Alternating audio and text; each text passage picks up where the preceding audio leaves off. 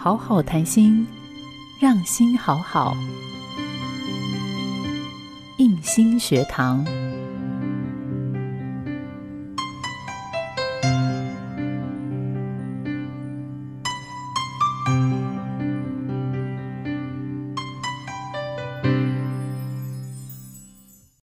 好好谈心，让心好好。我们今天印心学堂要跟大家一起来安顿生命心灵的，是我的偶像。我从来没有想过有这样的机会哦，可以在生命当中访问到自己的偶像，也是因为听他的节目，后来才走广播的道路。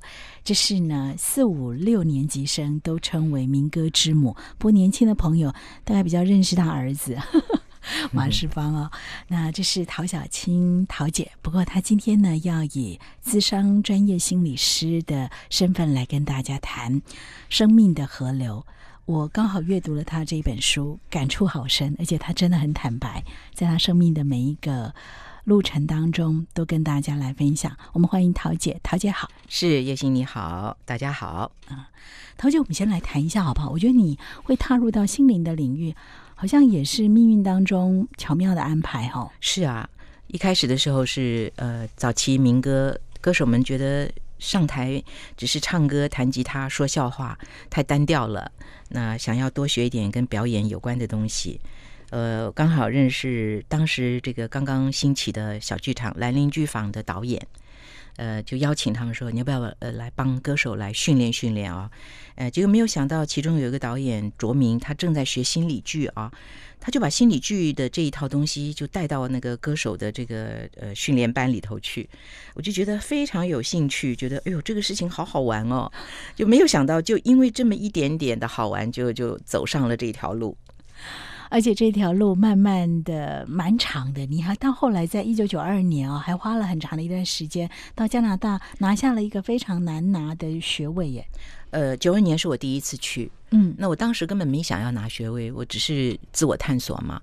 那因为在台北上课，我的声音那个时候真的是，呃，我又没有取那个艺名啊，所以呢，呃，一进到这个成长教室里面，每个人一听我的开口说话，呃，就认识我了，你知道吗？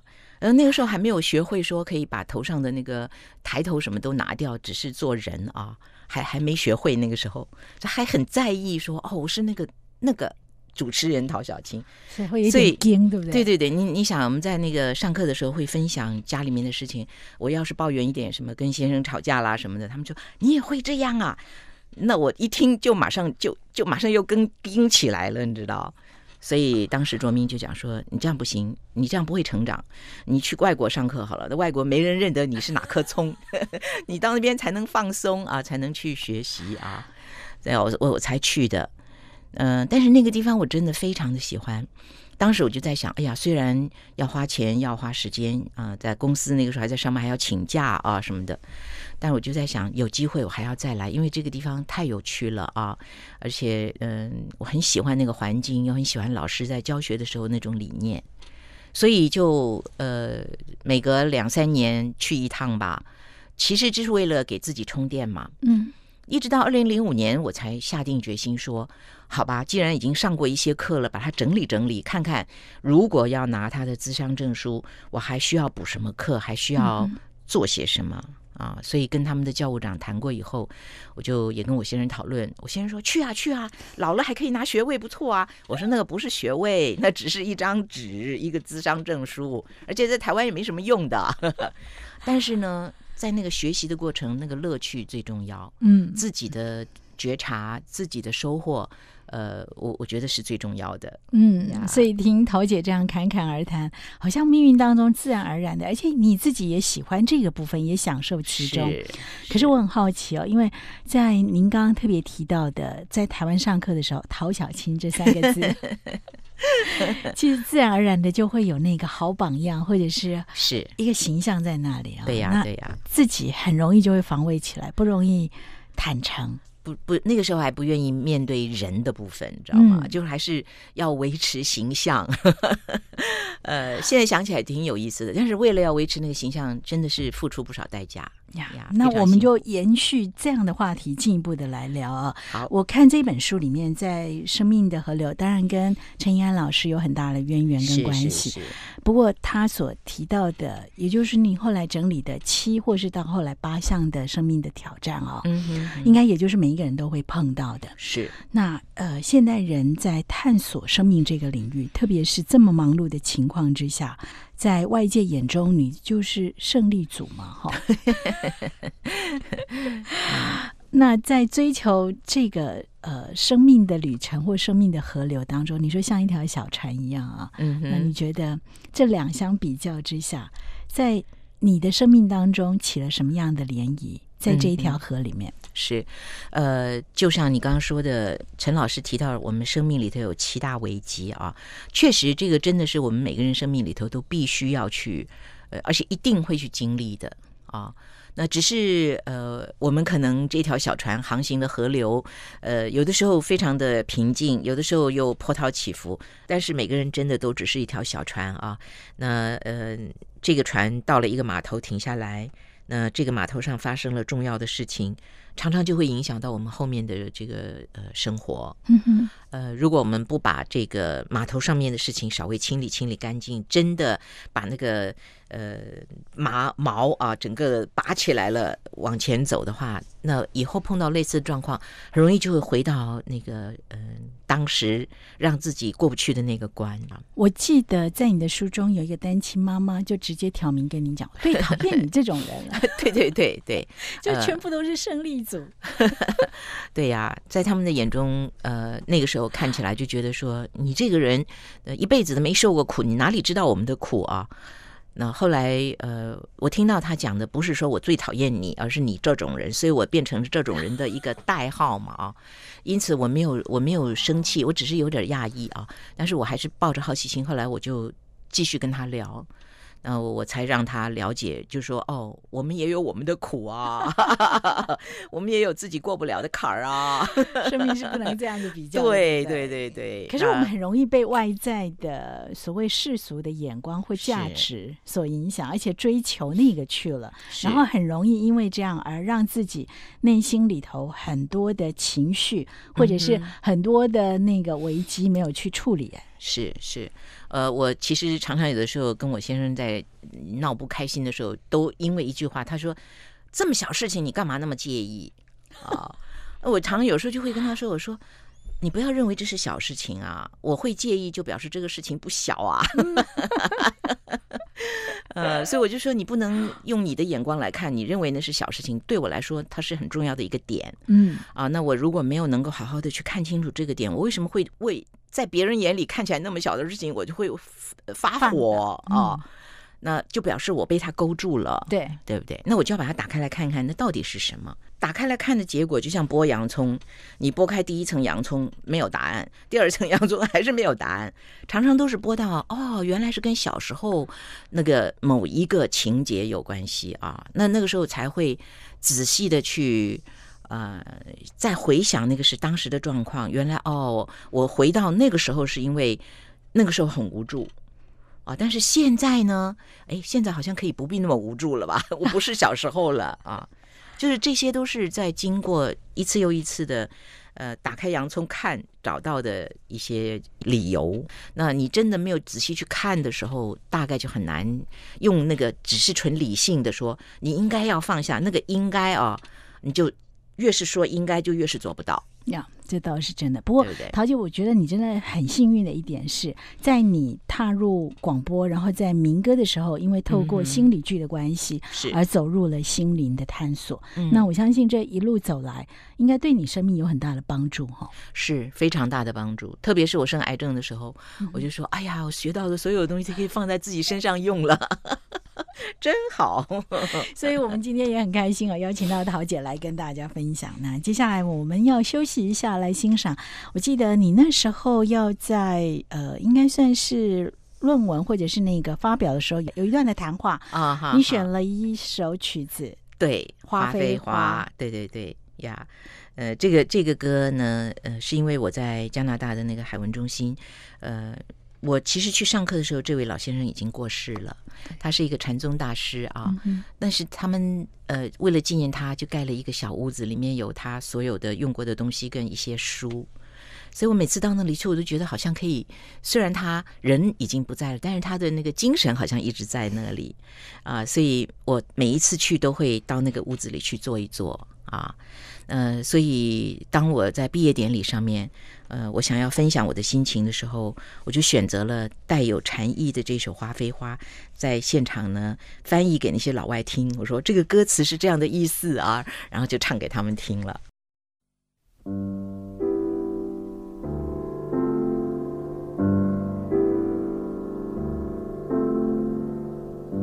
您现在收听的是印心学堂，本节目由印心电子赞助，好家庭联播网台北 Bravo FM 九一点三，台中古典音乐电台 FM 九七点七制作播出。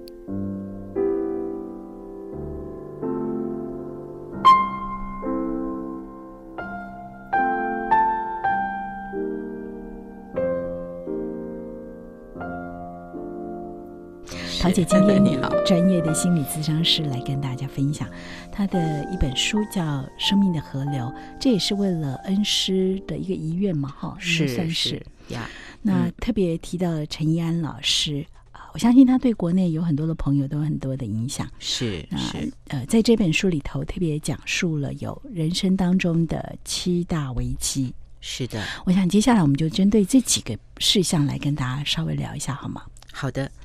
呃，陈老师很多年以前写七大危机的时候，呃，他用的案例都是那些年的案例，所以我每次读书的时候，我都会嘲笑陈老师，我说你讲那些故事都是好久以前的，那些那个现在人读起来就不太能够产生共鸣啊。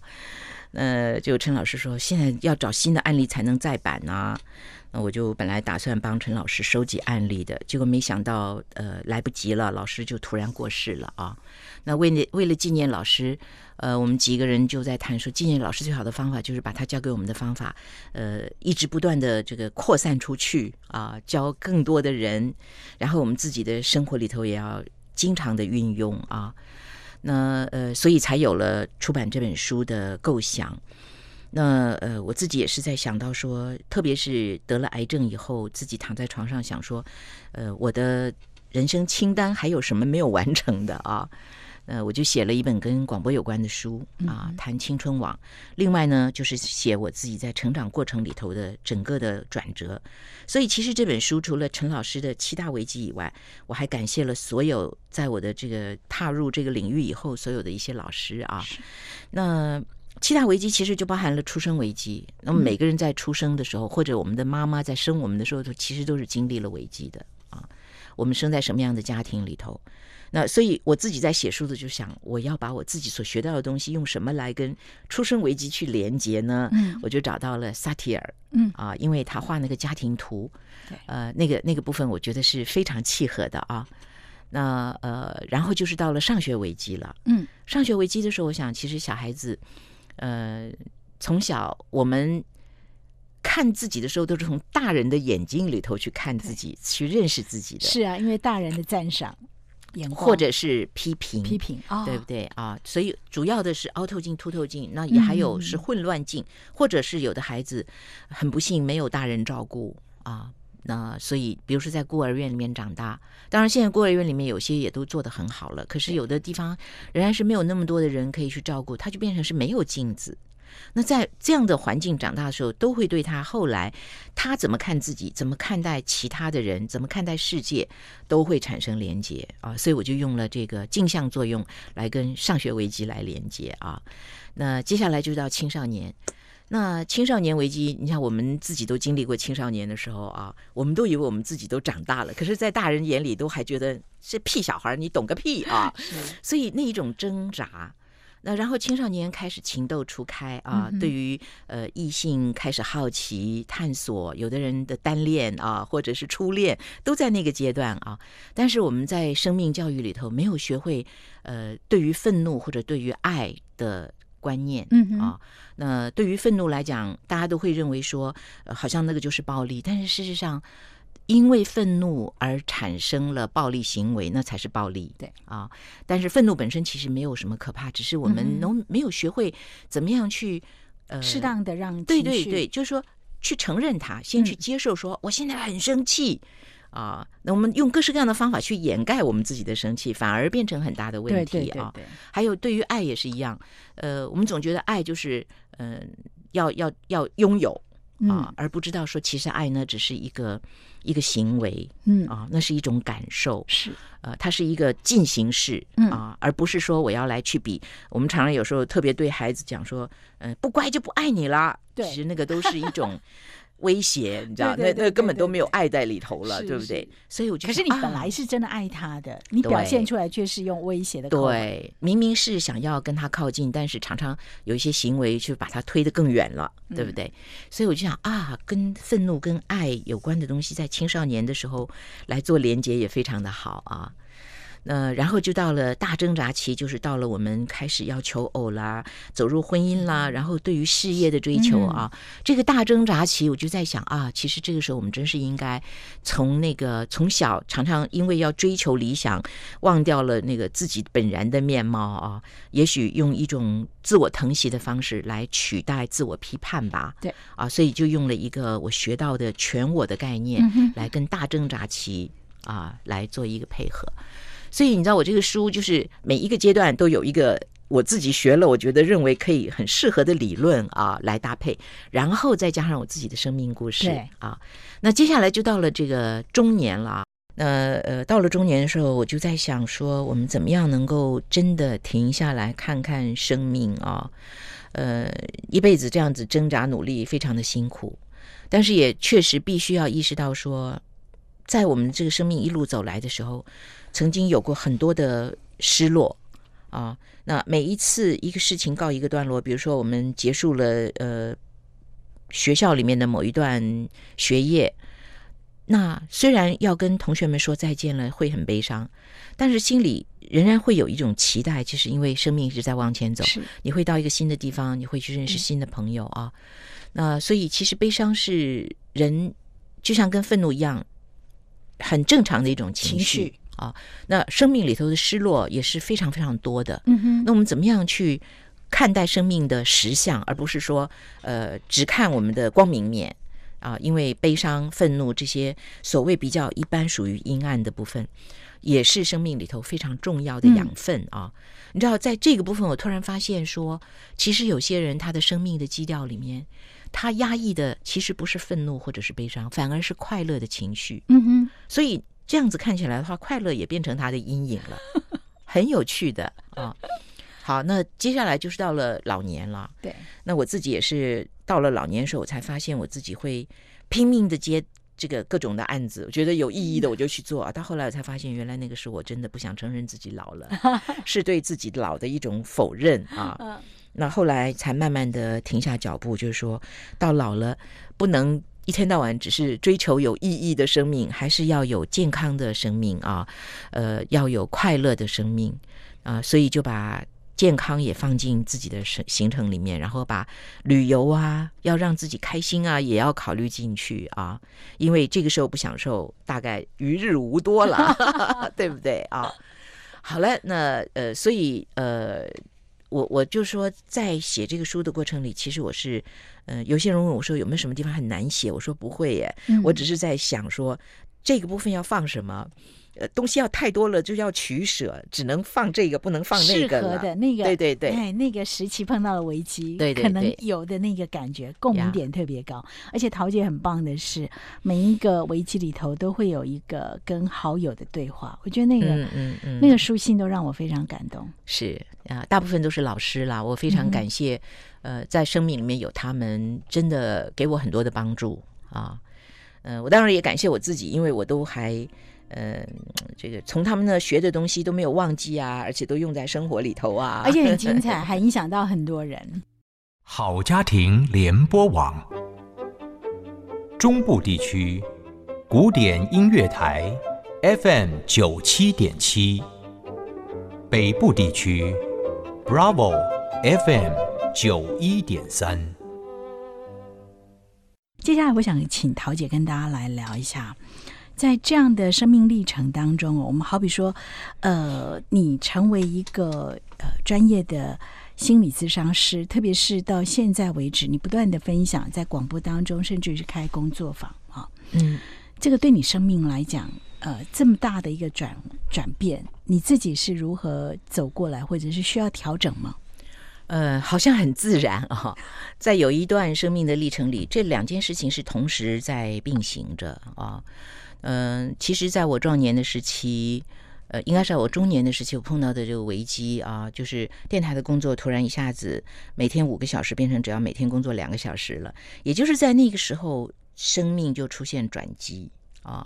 当我接受的时候，那陈嫣老师就讲说：“小青，你刚好可以开始带课程了。”我就跟老师说：“老师，我还没预备好。”他就。就这个帮助了我一把。他说，没有人是在完全预备好以后才开始带课程的。嗯哼，呃，我们都是要一边做一边学，而且这个学习是永远不会停下来的。嗯他说，大家都是共同学习，所以我那时候在想说，哦，怪不得我说我一直还在那里要做好榜样，觉得说我要做老师了，我一定要做最好的老师，准备完哎，对对对对对，才可以上台呀。所以后来就开始从那个时候呃带这个工作坊啊。嗯，这一路走过来，我自己是很开心的，因为带工作坊其实是非常开心的事情，因为真的就是共同学习，嗯哼，啊，每一次都有新的学习。我从学员跟学员的互动里头，我都会告诉他们说，我只是比你们早一点走这条路而已啊。我的老师从来不吝惜分享，都告诉我说，这些理论你尽量去用吧，我们也是从前人学那边累积下来的啊。那呃，所以我就是也是告诉我的学生们说，你们觉得有用就尽量去用吧，因为这也是我的老师教给我的。那你如何从一位广播名人可以觉察，然后可以很坦然、很自在的“我就是我”，嗯，不仅仅只是陶小青这个框架而已。这个真的不容易啊，因为呃，要先承认自己不是完美的。啊，因为以前一直是希望保持自己完美的形象，对对对，所以做什么事情都要觉得做到最好。但是到后来也觉得自己累到不行啊，所以那是得一点一滴的愿意去跟别人分享，愿意去承认，然后愿意接纳自己。其实我不必要变成是一个完美的，因为没有人可以做到完美啊。我只能够尽我所能的，在每一个当下尽力的去做到我可能的这个范围。呃，世界上有很多的事情是会有遗憾的，嗯哼。啊，所以有遗憾也不是坏事啊，啊，所以呃，真的就是慢慢，我也不知道为什么，就是啊，越来越觉得自己可以更轻松了，嗯。啊，那一放松了以后呢，以前非常在乎的事情，就真的就变成小事情了。是，而且我想请教你一个问题啊，就是现代人，我觉得太紧张也好，或者压力太大也好，松这一件事情是不容易办到的。对。所以，首先要练习呼吸。所以呢，呃，一紧张的时候就深呼吸，然后让自己停一下。那我用的方法常常会问自己是说：“嗯，这个真的是你要的吗？”哦，脑海当中先问自己。对。呃，比如说我书里面讲到我跟我的小儿子就是那个杯子事件的时候，我们为这个事情母子俩都很生气啊。但是我在生气的时候，我在屋子里头拼命想换衣服，然后他在日本嘛，那时候我就是心里想说个臭儿子，呃，你这个老妈，你还还还比不上你的一个杯子啊！我打破你一个杯子什么了不起？啊，什么什么什么？但是生完了气以后，自己就会马上深呼吸，然后就问我自己说：哎，真的，这真的是我要的吗？嗯哼。后来我发现，当然不是。我就在那么生气的时候，还是那么爱他。嗯，我真的会想说，我不要到日本来看你了吗？不会呀。所以呢，就哦，原来我是在生气，我就现在接纳自己生气。哦，原来我在那里，呃，把自己跟那个杯子去比，说我认为我没有一个杯子重要，但事实上是这样吗？啊，那所以需要常常练习，对不对？对对对，要常常练习，常常练习，就是要然后拿单深呼吸，然后要去抓到自己，去回想说，哎，我刚才怎么了？嗯啊 所以这个这是一个很好的方法啊。那另外还有一个就是有一个觉察的东西，也是我想请教老师的。很多人一直觉得我应该要正向阳光的，所以他会觉得只要情绪一上来都是不好的。嗯嗯。那我如何让自己能够知道说，哦，我现在是我的感觉？可是我不被我的感觉去支持我的行为，是。这一件事。同样的还是呼吸啊。啊，也是呼吸。一一个呼吸呢，停下来之后呢，就先接纳自己说，我现在很生气，或者是我现在好难过，然后就要问自己说，我是为什么难过啊？嗯那其实，在生气这个情绪的背后，常常是呃，在用生气来掩盖自己受伤或者自己的悲哀啊，自己的无助，诸如此类的啊。那所以你要找到底层真正真正的那个感受啊，那就在自己慢慢去做功课吧。说 哦，我真的很难过，是因为刚才他说了一句什么话，或者他做了个什么动作。嗯那这个动作我认为是什么啊？那我的认为跟他实际上是不是一样？嗯，我不肯定啊。所以如果你有那个能力的时候，等你的情绪过了以后，你可以好好的去跟对方谈一下啊。那很真实的告诉他说，刚才我听到你说这个话的时候，我还真的难过了一下，因为我以为你是怎样怎样怎样怎样。那我很想知道你实际的状况是这样吗？因为很多其实都是我们自己想象的，你编了很多的故事，不是吗？那是在你自己的脑子里头一直在那编编编编了好多的故事，你没有去跟他核对一下的时候，那带着那个故事就走了，你就信以为真了，然后就啊越编越大，越编越可怕，是是是，这真的是生命的功课里面要常常做的啊。对，所以情绪真的是很正常的。嗯，就像你刚刚讲的，我怎么样不在情绪很高涨的时候？因为我们常常都是在最气的时候，像我那个我在职场那个时候，我不是讲我那个很愤怒的时候，就会兴起说“老娘不干了”，对不对？但是还好没有脱口而出，只是在心里暗暗的说着。但是啊，把那个情绪打包带回家，好好去梳理啊，第二天才做出决定。那还好你有三个男人给你的真是中肯的建议，太棒了。因为她老公就是作家亮轩老师，哎，给了她肯定，那个东西你学了，在自己身上，在其他人身上都很有用。那你那个四方，四方好像特别鼓励你啊！你那个小球，哎、是小虎，小虎，对哎，小虎真的是，哎，蛮中肯的谏言。对对对对对呀！你知道，你节目做的再好，什么了不起？不喜欢你的人，一秒钟就转台，对不对？哇，so true！我相信你学心理的课程一定对家人也有很大的帮助。不过，接下来我们要谈一个比较痛跟比较严肃的问题。嗯其实，在你的生命历程当中，有遇到癌症的威胁。是呀，其实，在这个得癌症之前啊，陈老师的课里面就曾经带我们去探索过死亡的议题啊。呃，我在那个 Haven 的课程里面，我们的老师也给我们很震撼的说，你的生命只剩下两分钟，马上要死了，你要什么话要跟你的家人说，我们把它录起来，会给你的家人看。哇，我那时候第一次的时候，真是简直就觉得一听到就开始掉眼泪了，你知道吗？但是我后来真是发现说，哦，只有死亡是我们每一个人很公平的，在生命的终结的时候都必须要去面对的嗯啊。那只是你没有办法掌握说最后我是怎么死的，嗯，对不对？那我是其实这样子，在自己生病的时候，发现来看我的人，很多人都不敢看我的眼睛啊，然后很担心我会要死了啊，啊可是都没有人敢提死亡的议题。呃，我后来发现，其实我以前也是这样。嗯所以我就呃决定说，呃，要跟我的读书会的学员，大家很开放的来谈死亡这件事啊。因为既然它是我们每个人都必须要去面对的，那我们干嘛不坦坦然然的就来谈它呢？啊，呃，所以我自己也就是说，在陈老师的课堂上，我不是自己给自己写墓志铭吗？对啊，那呃，也在跟朋友之间，呃，大家会谈，就说哦，呃，如果我现在没有马上死，那我还有什么事情是未了的心愿，在我还活着的时候，我可以尽量努力的去完成 啊。那呃，如果真的死亡对你来讲已经知道说它是一个不可避免的，那你是不是可以把它看成是一个朋友一样，而不要把它看成是敌人？哦，因为他真的不是敌人呐、你把他当成是敌人的时候，你就会想要跟他对抗，对抗，对不对？那我自己反而是认为说，如果有一天我真的是要走了的时候，我就好好的走吧，啊，那这样才是一个呃，我自己会认为是比较积极的态度吧，啊，那既然他让我再继续活，那我就在活着的时候每一天都好好过嘛。对不对？每天早上起来就想，哦，我今天好开心哦，今天要去电台访问啊，或者今天好开心哦，要去云门跳舞啊，这样子就找到自己起床要去做事情的那种动力啊。嗯那或者是哦，今天好开心哦，啥事儿都没有，今天可以追剧。好爽朗的笑声哦，一如你面对生命的态度哎，不管是碰到什么样的危机，对，其实危机啊，那个呃，穿越过了以后啊，那个它都会变成你生命里面很好的营养。嗯那这个世界上真的没有发生什么我们过不了的事情，只是常常有时候我们自己在那个恐惧里头的时候，会把那个恐惧无限放大了啊、那你真正的去回头面对他的时候，你就发现发现。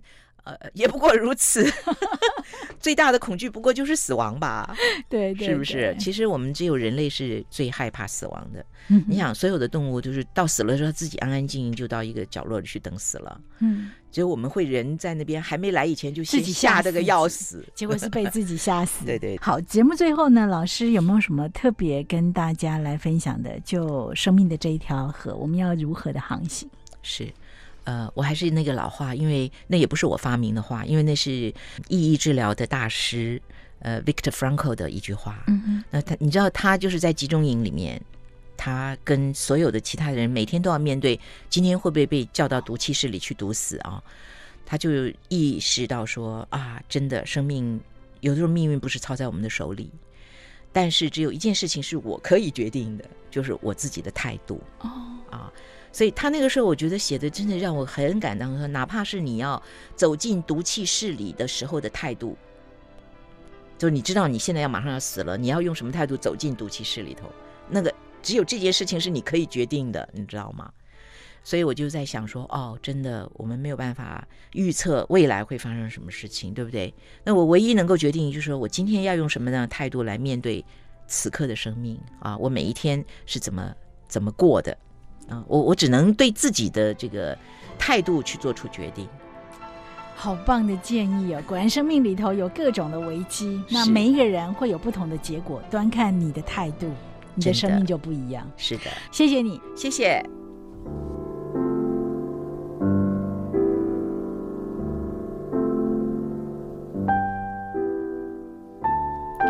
谢谢您的收听。如果你听完有些想法，欢迎您到 Apple Podcast 留言，并给我们五颗星好评。也邀请您把这个节目分享给身边的家人朋友。印心学堂除了在 Apple Podcast 有上架，也在 Google Podcast、Spotify 或是 Castbox 等平台都可以找到我们，或者。您也可以搜寻古典音乐台 FM 九七点七，在网站列表栏里面的精选节目，也能听到我们的节目。再次感谢您的收听，我是叶欣，我们下期节目再见。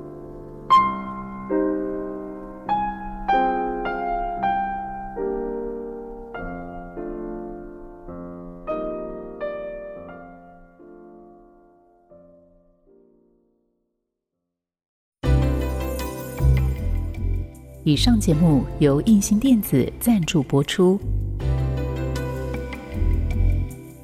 感受身心灵合一的健康生活，印星电子真心祝福。